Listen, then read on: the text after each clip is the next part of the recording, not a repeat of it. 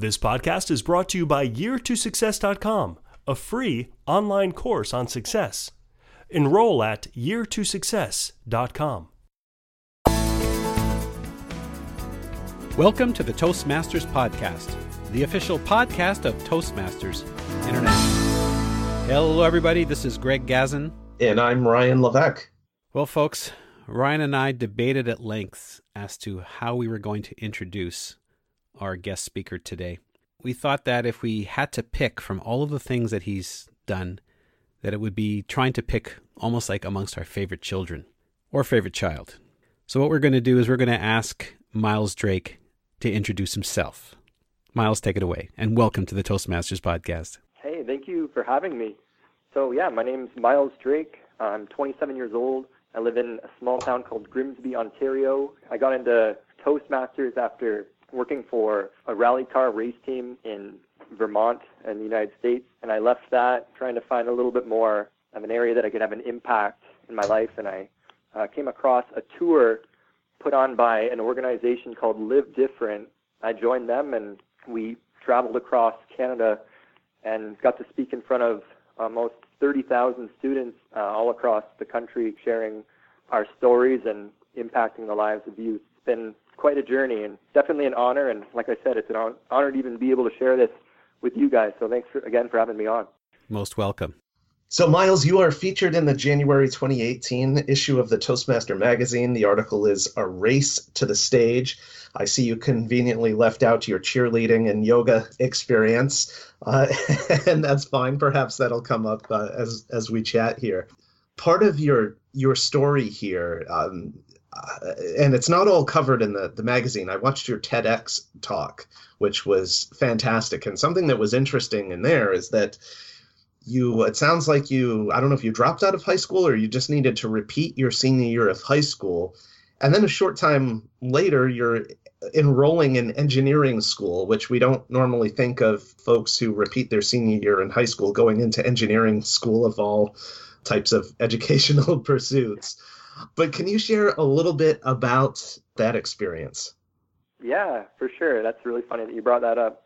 When I was in my senior year in high school, the first time, grade 12, kind of what they call it in Canada, I was still really in this pursuit of trying to. I, I loved dirt bikes and I raced motocross growing up. That was kind of my goal to to race professionally. And so when I was in my senior year of high school, I was it's an expensive sport and I was working quite a lot I got really, really poor grades, and every school that I applied to, uh, I was denied entrance. My academic performance was so poor that the only real option was to repeat the entire year, and so I had to repeat all of my maths, all of my sciences, and then kind of interesting. Once all your friends are gone, you kind of feel isolated, but that allowed me to focus a lot more on the work, and so I really buckled down and got my marks up, and I got accepted into uh, McMaster University the next year, and yeah, and then I went off to engineering school, and it was tough, but I mean, I definitely I, I studied automotive engineering, and having dirt bikes, loved dirt bikes for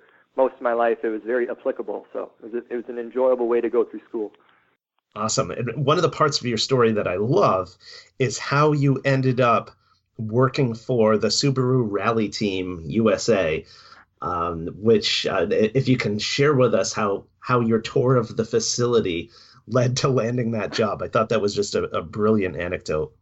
Yeah.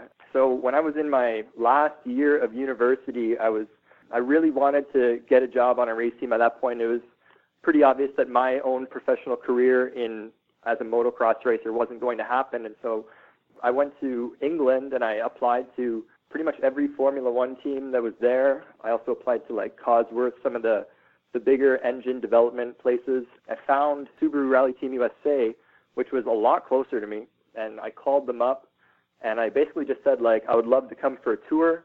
Is there any way that you could show me around your facility? And the guy who I was talking to, the operations manager, was like, "Yeah, give me a call in the morning and we'll see if we can do that." You know, I have to leave now to be able to make it there by tomorrow morning, so I kind of need to know if you can even just give me like a 20-minute tour. And he was like, "Okay, fine." We can do that. The next morning, I showed up at about nine o'clock uh, with a planned 20-minute tour, and he showed me around. And you know, I, I was talking to a lot of the different people that work there and trying to get an idea of them, and 20 minutes turned into four hours, kind of building rapport with some of the people that were there. And eventually I got to speak with the chief engineer, and I just kind of got to sit down and kind of ask him um, about the cars and about the about their program. I'd been like very obsessed with what was uh, the latest technology in motorsports. I had a lot of relevant questions to ask him, and the operations manager who brought me on the tour was just kind of like blown away by the uh, coming from Ontario just for that tour and kind of the enthusiasm. That was how he worded it, and eventually I ended up landing a, a 90-day internship, which turned into a full-time gig right after graduating. It really worked out. You know, putting yourself out there, taking initiative. of it. what what a great testimony to the power of being proactive. And I guess even like the worst case scenario was I was still going to get a tour of a like a world class facility. So I mean, worst case scenario is still going to be a win, and it just ended up going way better than expected. And here's the crazy part. So you got this job, you loved the job, yet you decided to walk away from it. What why did you leave your dream job? That's a really good question. Sometimes that thought even creeps into my mind now, but motorsports racing is a really interesting industry because the cars need to be made so fast and there's just massive budgets and it's this chaotic frenzy, but it's very exciting. You have to be very committed to it. And I was working with the team and kind of helping with engine development and the design of the cars. I, I kind of moved myself completely away from everything that I, I had in my life in Canada, right? Like um, I have a pretty big family, and so I left my family, and it was an amazing job. But my whole life, I always kind of had a goal. It was always like when I was 10 years old, the goal was to buy a dirt bike, right? Because my uncle let me ride his scooter. And then once I got a dirt bike, the goal was to start racing. Once I started racing, the goal was to become a pro. Once that didn't happen, I was like, well, the goal is still to go to university to get a job on a race team. But then I kind of got there a lot earlier than I expected, to be honest. And I was like 23, 24 years old, and I didn't know what the next goal was. Kind of came to this place where I was like, what do I do now? Because achievement is different from fulfillment, right? Like I found when I was in Ontario and Canada, I, I was doing a lot of volunteering for youth, uh, a program called City Kids in Hamilton, and I got to work with these really young kids, and I like to do uh, tricks, and that's what I ended up doing in the high school presentations. Uh, it felt like the achievements didn't matter anymore, and I wasn't getting that in my job at Subaru, and so I was kind of looking for how I could find that. And I, I did some big brothering. That was good, but I was definitely looking for a little bit more of how I could find that fulfillment. And then uh, I ended up finding uh, like a wicked opportunity with the Live Different, uh, having their tour. They had posted on their website that they were accepting applicants the next year, and I just, I was just like, wow, like that's something that I would love to do. I, I never really believed that I could do that that was really where Toastmasters came into play. I saw their listing, this organization Live Different, and I applied for it, but they didn't respond back to me right away. They didn't even really acknowledge that my email was sent or anything like that. In my head, I was like, oh, they they must have looked up on YouTube if I have any like professional speaking experience, which I have none. You know, I've done zero speaking, and the tour was to speak to students and to be in front of crowds of up to a thousand students at a time when I, I heard about Toastmasters, and I was like, this sounds like the way to do this.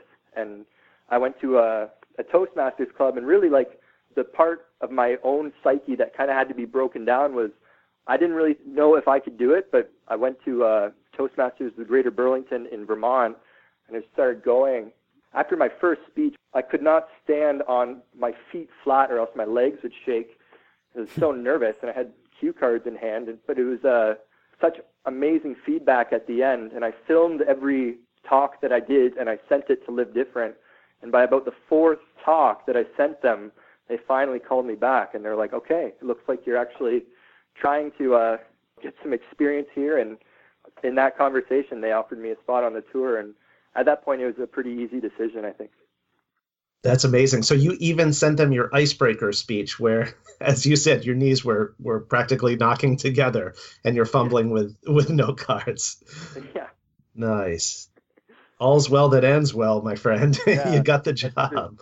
I found it interesting as to how you found out about Toastmasters. Many people find out about it by maybe reading about it or perhaps someone twisting their arm. You heard about it during a Q&A session at a seminar you went to? Yeah, so I went to a seminar uh, put on by a guy named Brendon Burchard, who's pretty big in the personal development space, and he puts on these seminars called High Performance Academy. It's kind of about getting your psychology right, getting basically being more productive in general. And so it was really applicable to the job at the time at Subaru. You know, this will help me step up the ladder even faster. And so I attended.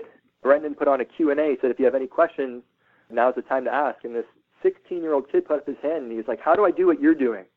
I think that was what a lot of the people were thinking, but this young kid, he was the one who stood up and said it. Brendon said, well, public speaking is something that you you just got to basically go in and kind of acknowledge that you might suck at first, but it, it is a skill and it's developed like any other skill through practice, through repetition, through feedback of others. You know, one of the best ways is to join an organization like Toastmasters.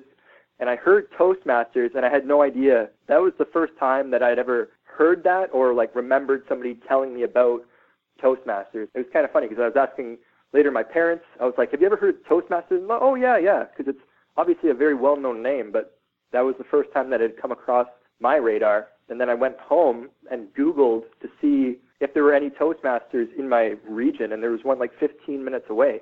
And I was like, man, this has been here all along. And so I went like the very first opportunity I could, which is like a week later, and had a huge impact on my life. And that's why we don't want to have Toastmasters as a well kept secret.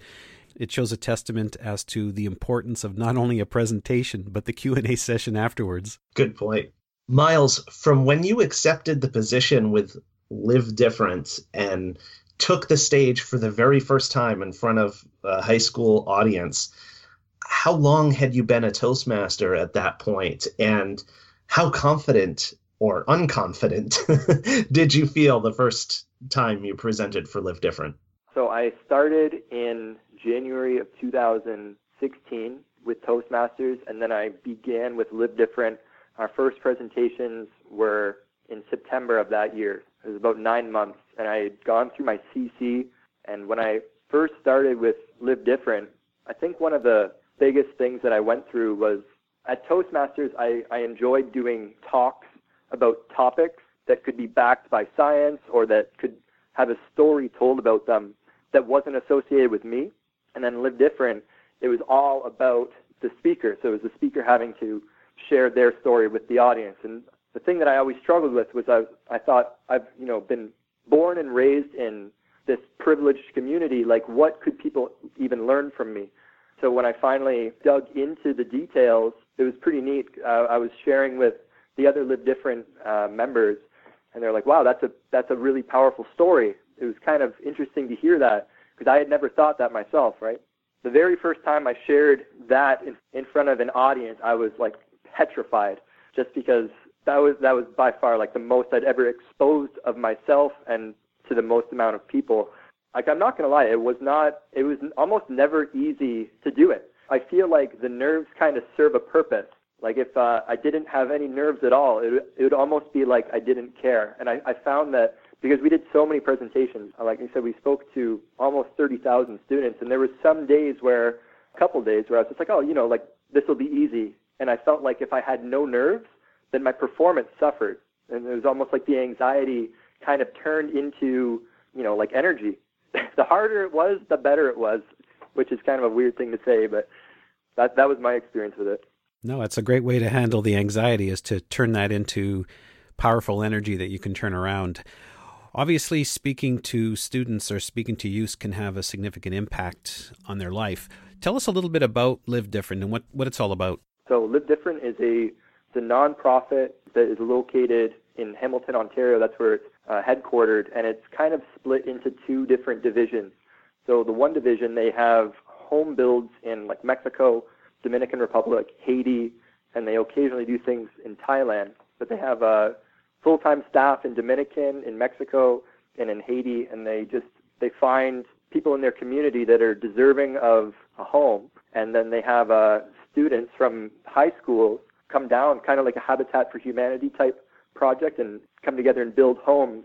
And then the other part of their structure is the presentation. So they have uh, motivational presentations. They have three tours that go simultaneously all year. One tour that goes to the western region of Canada, one that goes to the eastern, and as of recently, they started an indigenous tour that goes to the northern, uh, more isolated communities. These motivational presentations, and they work really well together because at the presentations, they talk about their home build projects. That's where they ultimately get students to sign up for them. You know, have this very meaningful, very often life transforming experiences. Even if they don't go on like the home builds, they are often, you know, left with an understanding of the speakers or of the message or the theme of the presentation. Uh, it's an amazing organization. I'm still love all the people there, and I did that one tour, and I'm planning to do more with them. That's amazing. Myles, I understand your topic is empathy, which I noticed is also the topic of your TEDx talk. Can you share a little bit about the platform, if you will, of empathy and why that's such a powerful and important message for you? The presentation when I was with Live Different, the, the theme was fix the focus, choose empathy first. And when I first started with Live Different, I didn't even really have a true understanding of what empathy was. I, I grouped it with sympathy and realized now that there's a huge difference between the two. One being sympathy is I feel bad for you, and then empathy is more I feel with you, I understand, or at least I'm trying to understand what you're going through. Empathy is kind of just it's the idea of placing ourselves in someone else's shoes.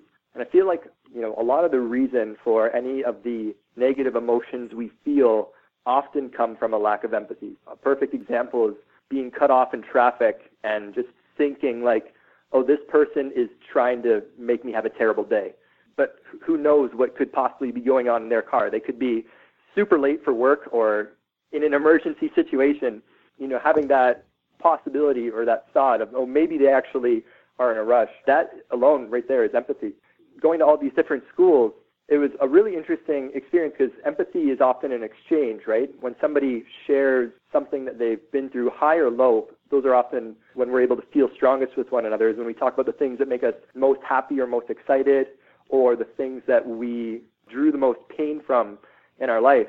When we went on these tours, there were three speakers, and each speaker spoke about the highs and the lows of their life, which is really interesting because in about a seven minute snippet, you kind of get a pretty strong understanding of a person. You feel like you've gotten to know them.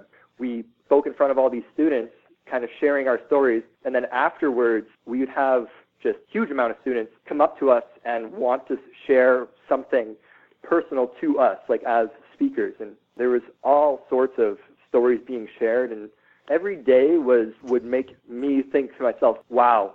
And I remember one one day in particular where some kid came up, nine years old or something like that, and he just shook my hand and he was like, "Thank you." I thought it was so funny that this little kid was just drawing such appreciation from it.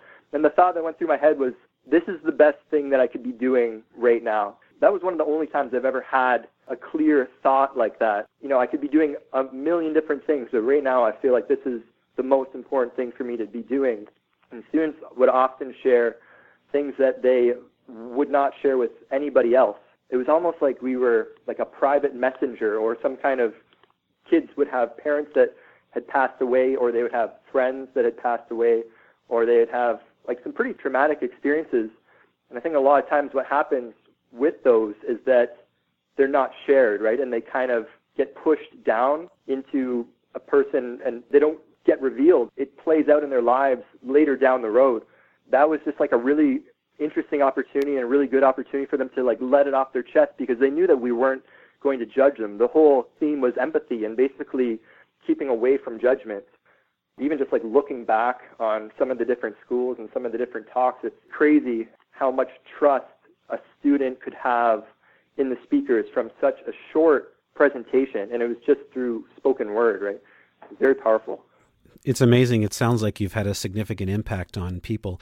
In the article, you make reference to a 12 year old whose dad had passed away in a house fire, and this individual's personality flipped. Could you maybe share with us what did that look like? I'm trying to picture it.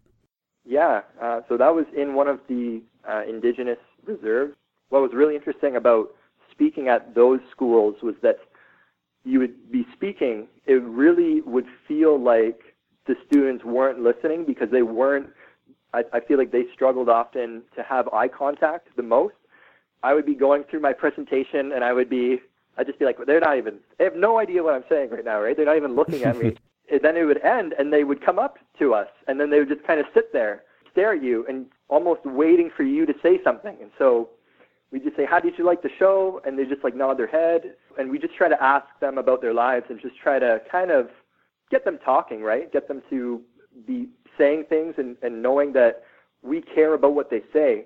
This young guy from the article, he was just sitting there and he like he was really, really quiet, but when he he looked at me and he was like, I have something to tell you. But then he didn't say it for like five or even ten minutes. He was just like, I have something to tell you and I was like, Oh, what do you want to tell me? And I didn't know if he was like going to tell me a joke or something, like a lot of these kids they have their funny jokes that they will play on you. It took a long time and then eventually he he had like tears in his eyes and then I at that point realized like, holy, this kid is like letting something out right now. He barely got it out. He was whispering and shaking.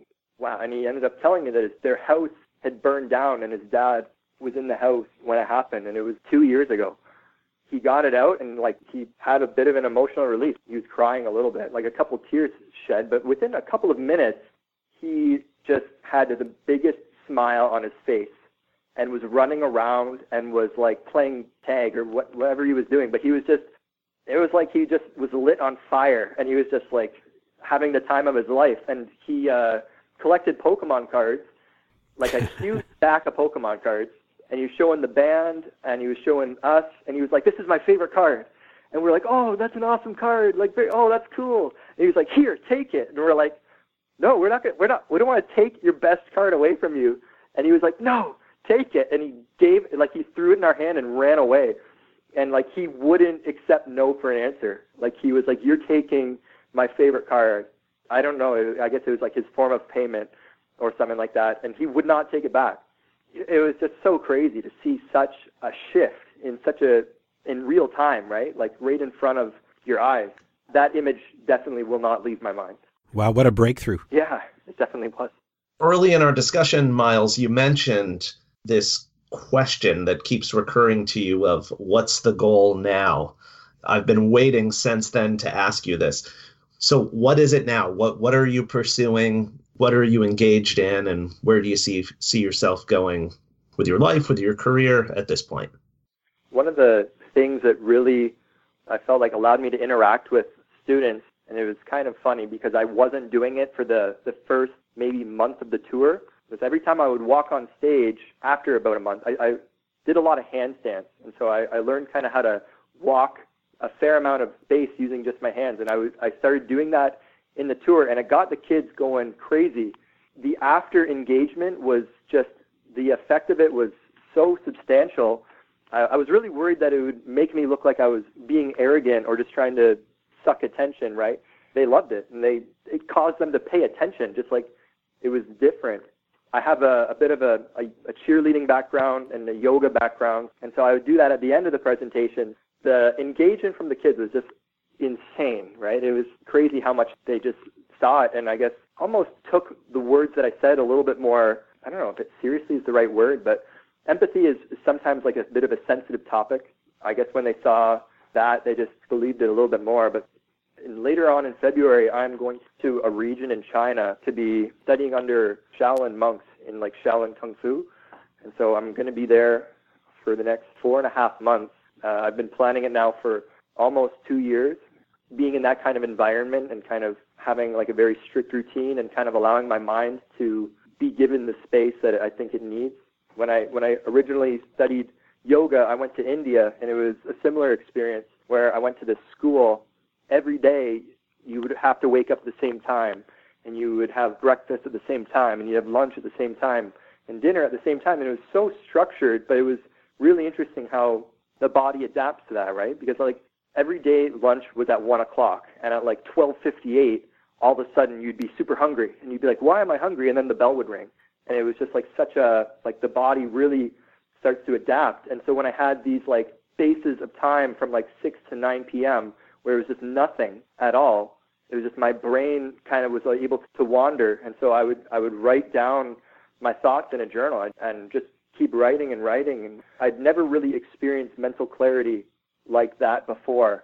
So that's one of the big reasons that I'm I'm going to China. When I return, the plan is to go on the tour again with Live Different. I'm hoping this time as the road team leader, like, and try to have maybe a deeper impact while I'm there. I don't, I don't know what's after that, but that's that's at least the next year and a half or so of my life. Well, Myles, this has certainly been enlightening. Obviously, you're making a difference for a lot of people, and you're certainly continuing on your personal growth and plan on helping others uh, in the future as well. Perhaps you can just share just where people can reach you and where they can get a hold of you if they want to find you. A really good way is through Facebook. I have a, a speaker page. It's just Myles Drake, M Y L E S D R A K E. Instagram, which is just myles.drake my social feeds kind of uh, are the best way, and it's been an honor to be a part of this podcast. I really appreciate you guys interviewing me and allowing me to share this message. It's pretty surreal. Thank you, guys. Honestly, it means a lot. Most welcome, sir. Take care.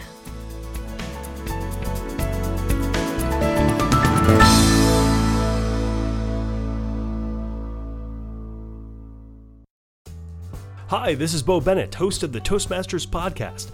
Back in 2004, I wrote the book Year to Success, the most complete and practical book on success ever written. Thanks to today's technology, I've turned the book into an online course. Here's the best part the course is 100% free. Enroll at year2success.com and work on one personal development idea each day for the next eight months or so. That address is year2success.com. See you there.